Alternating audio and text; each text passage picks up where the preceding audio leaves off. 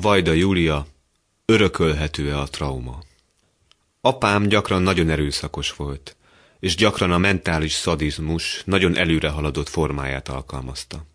Elég nehéz leírni. Amikor apám meghalt, írtam egy nekrológot. Meséli Péter Kovács, a lánya, Szuzán Kovács, It Takes a Family című dán dokumentumfilmjében dánul, miközben azt látjuk a képen, ahogy a kompjúter tárában kereskél.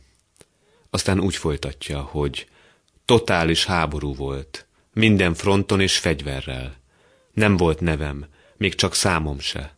Apám úgy hívott, és ezen a ponton magyarra vált. Kutya, rühes kutya, vagy úgy rothadt dög, nyomorék. Érezni rajta, hogy nem könnyű neki a magyar, de azért érteni, amit mond. Majd persze visszaváltva dánra, és csak folytatta, amíg kimerült, és még azután is, amíg össze nem omlott, és jajgatni nem kezdett. Aztán ismét magyarul idézi, hogy mit mondott ilyenkor az apa. Fa-fa-fasiszták, gyilkos, majd megint dánul. Teljesen összevert, anyám pedig segített neki lelökni engem a fürdőszoba kövére. Bezártak, emlékszem, nem tudtam, kijutok-e valaha is. Anyám azt mondja, és ezt ismét magyarul idézi, mondjál bocsánatot, csak ezt a szót mond, bocsánat, és minden rendben lesz. Péter szülei magyar zsidók, a Shoá túlélői, akik ezerkilencszázötvenhatban Dániába emigráltak, s ott kezdtek új életet. A most következő idézet pedig Emily Wanderer Cohen kétezer-tizennyolcban magyarul is megjelent Nemzedékről Nemzedékre című könyvéből való. Valahányszor futni láttam a légycsapóval a kezében, megpróbáltam elrejtőzni. Olykor csak az ágyam sarkáig jutottam, máskor sikerült be is bújnom alá, de volt, amikor arra is maradt időm, hogy bemásszak a szobámban levő, lamellás ajtójú gardróbszekrénybe. De akárhogy is történt, Mutti végül mindig rám talált, és verni kezdett. Én pedig összekuporodva a két kezemmel próbáltam tompítani ütései erejét. Néha a fürdőszobába menekültem, amelynek zárható volt az ajtaja, de anyámat ez sem állította meg. A körmével is ki tudta piszkálni az árat, és bejött utánam. Ilyenkor a kád alján összegömbölyödve tűrtem az ütlegelést. Nem tudtam sem annyit sírni, sem úgy könyörögni, hogy Mutti abba hagyja a verést. Csak akkor fejezte be, amikor elfáradt. Akkor egyszerűen otthagyott, míg én egész testemben remegve tovább nyöszörögtem, és sírtam a fájdalomtól. Gyakran azt sem tudtam, mivel dühítettem fel anyámat. Volt, hogy nyugodtan beszélgettünk. Amikor olyan hirtelen, mintha csak megnyomtak volna rajta egy gombot, elkezdett őrjöngeni. Igen, az őrjöngés a megfelelő szó rá, én pedig jól tudtam, mi következik. A küszöbön álló őrjöngés egyik árulkodó előjele Mutti tekintete volt. Ha feldühödött, az egyébként zöld szeme acél szürkévé változott, vagy legalábbis én úgy láttam. De több is történt a színváltásnál, mert a tekintete olyan üres és kifejezéstelen lett, mintha nem is lenne jelen. Nem figyelt rám, úgy tűnt, nem is hall engem.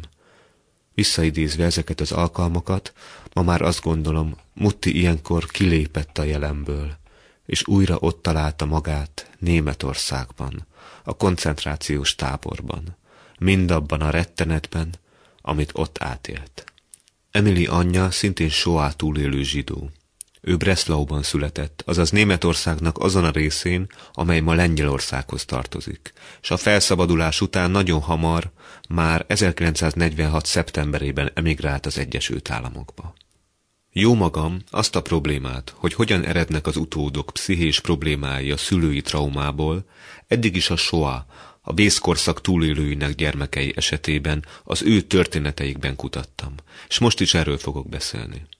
Viszont ezen a kereten belül egy olyan jelenségről szeretnék beszélni, amelyre csak nemrégiben lettem figyelmes, és amelyet egyrészt nagyon megrázónak, másrészt nagyon fontosnak tartok. Nekünk, az utódnemzedékek tagjainak, különösen azoknak, akiket mélyen megérint mindaz, amit az üldözöttek megéltek, nehezünkre esik rosszat gondolnunk róluk. Tudjuk persze, hogy önmagában az, hogy valakit üldöznek, nem teszi őt morálisan jobbá, mint nem üldözött embertársait. No meg az, hogy ki vált ebben a korszakban üldözötté, végképp nem ilyenfajta kvalitásaitól függött. Mégis még azt az általános kijelentést is fájdalmas elfogadnunk, amit Primo Levi fogalmazott meg egy ezerkilencszáznyolcvanhetes eszéjében, hogy ugyanis Auschwitzban, s értsük most ezen az auschwitzi láger mellett az egész náci gyilkológépezetet, nem volt lehetséges a túlélés azok számára, akik semmit sem követtek el üldözött társaik ellen. Hogy szerinte a teljes egészében és valóban ártatlanok mind pusztulásra voltak ítélve. Hogy ezt Lévivel csak a mára már jól ismert túlélő bűntudat mondatná? Az a bűntudat érzet, amit az kelt, hogy ő életben maradt, míg mások nem? Soha nem fogjuk megtudni a választ. Azzal, hogy mennyire nehéz nekünk, akik nem voltunk ott, és utóbb elborzadva hallgatjuk, olvassuk, nézzük meg filmen, s foglalkozunk más egyéb formákban azokkal a szenvedésekkel, amiket az üldözöttek átéltek, mennyire nehezünkre esik bármi rosszat elfogadnunk a túlélőkkel kapcsolatban, akkor szembesültem először, amikor észrevettem, hogy egy túlélővel készült narratív interjúmat elemezve, milyen sokáig hárítottam el az interjú egy szakaszának azon, mára számomra már egyértelmű olvasatát, hogy ott Sóvágó Antal, így neveztem el őt a könyvemben, arról beszél, hogy elvette, feltehetően már haldokló, a lágernyelvben muzulmánnak nevezett társának a sajátjánál sokkal jobb állapotban lévő, és ezért életet mentő cipőjét. Korábban hiába olvastam a szöveget, elfogadtam azt az értelmezést, amelyet beszélgető társam az egész interjú során súlykolt belém, hogy ugyanis ő egy makulátlanul tisztességes ember, aki semmilyen tisztességtelenséget nem képes elkövetni. Persze tisztességében alapvetően ma sem kételkedem. Azok után sem, hogy mára azt gondolom, az idézetből épp az ellenkezője derült ki annak, mint amit azzal üzenni szándékozott. Azaz, ma már nem úgy olvasom, mint ami azt üzeni, hogy bár vonzó volt a cipő, én nem vettem azt el, hanem úgy, mint ami arról tudósít, hogy bár én egy tisztességes ember vagyok, és ez nagyon fontos nekem, nem tudtam volna életben maradni, ha nem veszem el azt a cipőt, s a bácsinak, akitől elvettem, már úgyis mindegy volt, akkor is meghalt volna, ha nem veszem el a cipőjét, de hogy ennek ellenére rettentően nehezen vettem el, s etettem máig nyomaszt. Igen, több mint tíz éven betelt, hogy ki tudjam ezt olvasni a szövegből, s hogy el tudjak jutni oda, hogy bár értem, s jogosnak is tartom a bűntudatát, én is úgy gondolom, hogy nagy eséllyel a másik emberen nem segített volna már az a cipő. Viszont az akkor mindössze huszonkét éves Sóvágó Antal, azáltal, hogy elvette, életben tudott maradni, miáltal még arra is képessé vált, hogy nagyjából hatvan évvel később elmesélje üldöztetésének és életben maradásának, és ennek részeként bűntudatának történetét.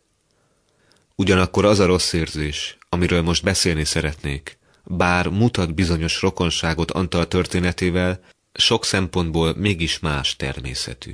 Rokona, amennyiben ezeknek az esetében is, s az ezekből származó kezdeti idézeteim alapján már érzékelhették, arra kényszerülünk, hogy elfogadjuk, hogy a túlélők, jelesen Péter apja, illetve Emily anyja, nem mindig jók, bár jobban esne nekünk annak látnunk őket.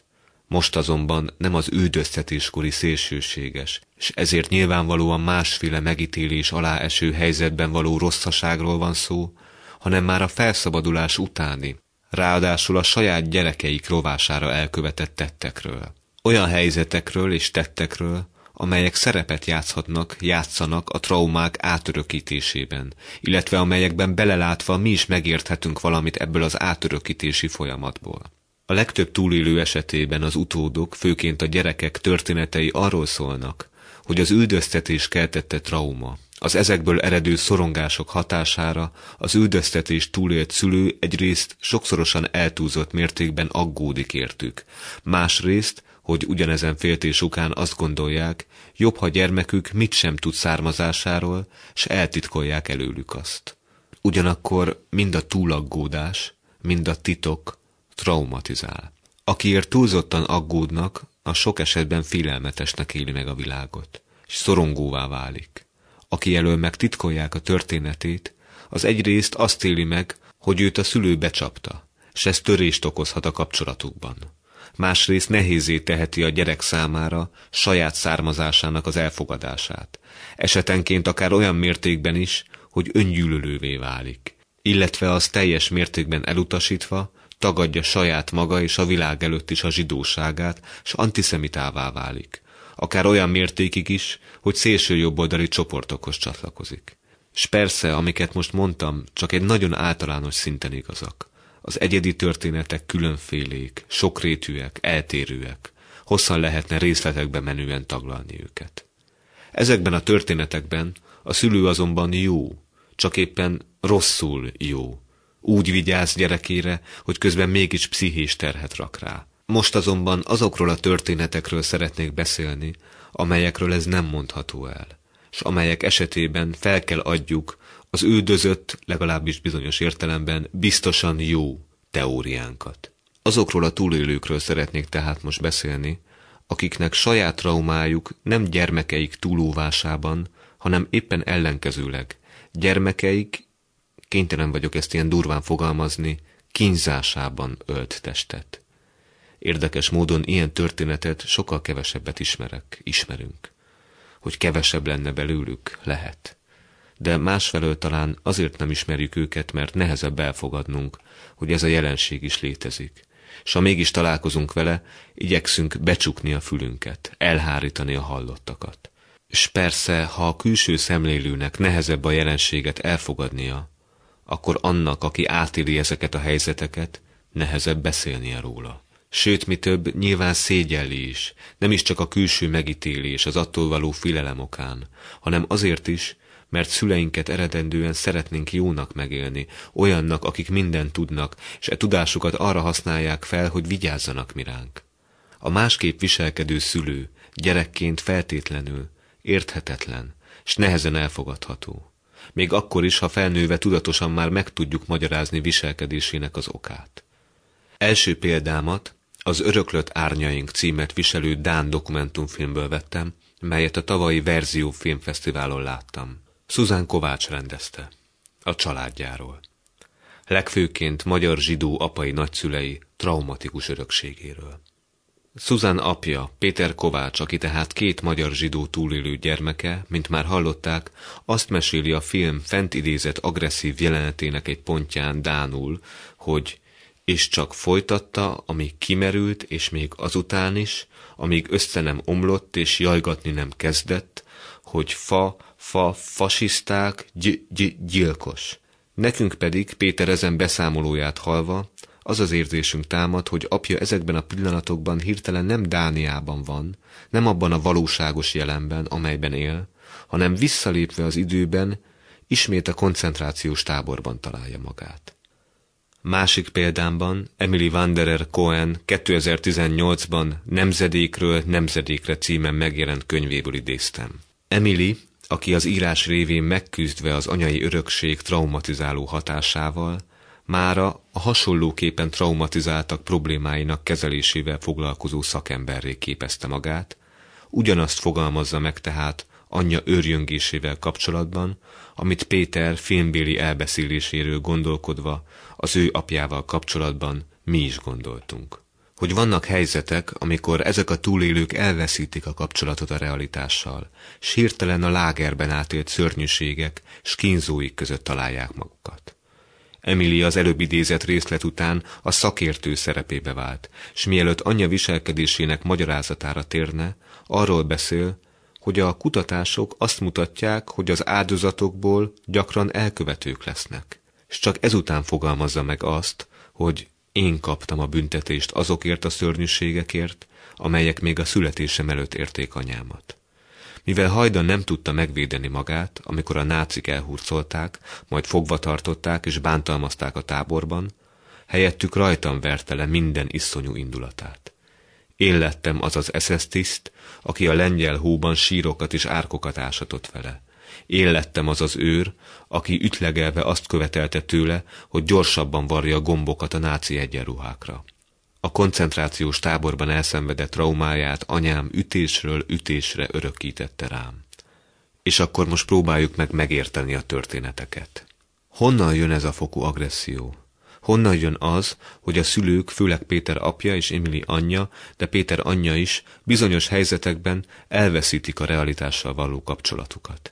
Hirtelen visszakerülnek a lágerbe, és a gyerekeiket hirtelen az üldözőikkel azonosítják. Természetesen, hisz nem ők maguk azok, akiknek a megnyilatkozásait elemezzük, biztos választ erre a kérdésre még annyira sem fogunk tudni adni, mint olyankor, amikor saját tanúságtételeket elemzünk. Minden esetre, mintha mindketten tökéletesen lehasítanák a múlt egy szeletét, nem bírván el annak érzelmi terhét. És mintha bizonyos értelemben ez a fajta hasítás határozná meg teljes érzelmi működésüket, a gyerekükhöz való viszonyukat pedig mindenképpen. Bár úgy tűnik, az üldöztetéssel áll kapcsolatban az, ami miatt, ha megengednék maguknak, hogy érzéseiket átéljék, súlyos bűntudatuk lenne. Muszáj magukat ezzel kapcsolatban is, ahogy minden mással kapcsolatban is, tökéletesnek megélniük. Csak így képesek a múlt terhét elviselni. És amikor egy ilyen hasítás előáll, a másik, és itt most mindkét esetben a gyerek az, akivel ez történik, válik az abszolút rosszá, és egyikük sem képes látni azt, hogy milyen inadekvát az, amikor gyermeküket teljesen megszokott apró gyermeki vétségekért megalázzák, bántalmazzák. És még egy adalék. A filmen találkozunk Péter rokonságából egy Magyarországon maradt nagynénivel. Emily könyvében pedig a szudétanémet vidéken maradt szélesebb rokonsággal. Mintha nekik egyik esetben sem okozna gondot, hogy beszéljenek a múltról. Amivel nem azt akarom mondani, hogy az otthon maradók esetében ne fordulhatna elő a múlt egyes elemeinek teljes lehasítása, de a két megismert történetben, mintha fontos szerepet kapott volna az, hogy a régi történetek helyszínének elhagyása kapóra jön akkor, amikor valaki szeretne megszabadulni a múlt terhétől, ami által könnyebben jön létre a megismertekhez hasonló súlyosságú patológia.